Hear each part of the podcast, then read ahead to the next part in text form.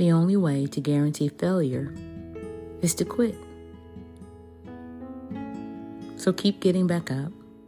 Keep trying again. Keep putting yourself out there. Keep learning from your mistakes.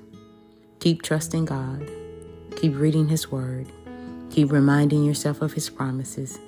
Keep reminding yourself that He's never left you. Keep reminding yourself that God never fails. And most of all, keep reminding yourself that what's impossible for man, what's impossible for you, it is very possible with God. You got this. Finish the year strong and stay motivated.